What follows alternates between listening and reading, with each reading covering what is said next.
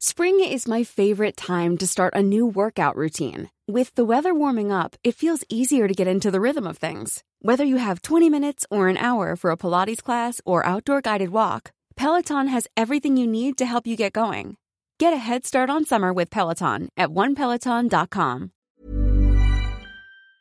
Four teams gunned for FIBA Dub C semis berths. And then there were eight. After 10 days spent for two rounds and classification phase games, the FIBA Basketball World Cup has now reached the knockout phase.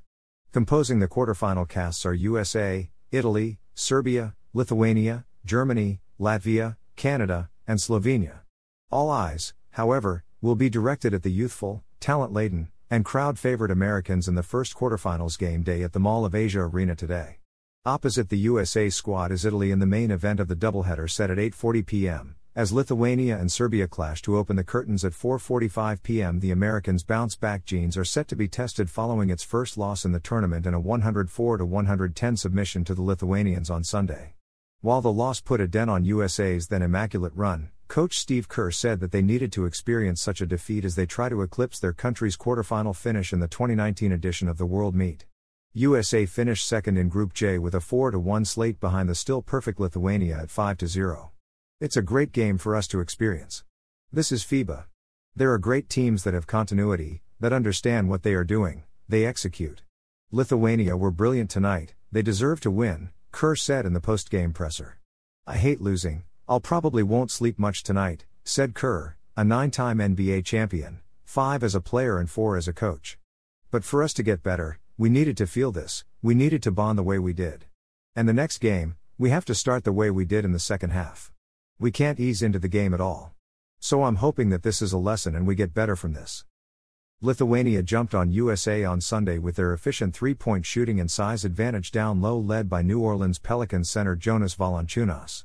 With Minnesota Timberwolves Anthony Edwards taking charge, the Americans battled from 21 points down but ultimately fell short in the final canto. USA looks to avoid another flat start against Italy, which returned to the quarterfinals of the World Meet for the first time in 25 years or since the 1998 World Cup, where its coach Gianmarco Pozzecco was still a player. There is no comparing 1998 and now. It was totally different. I have so much respect for all my teammates who played for me or I played with them. And Coach Bogdan Tanjevic, who is one of the best people I have ever met. But there is nothing to compare, said Pozzecco, who was 27 years old at the 1998 World Cup.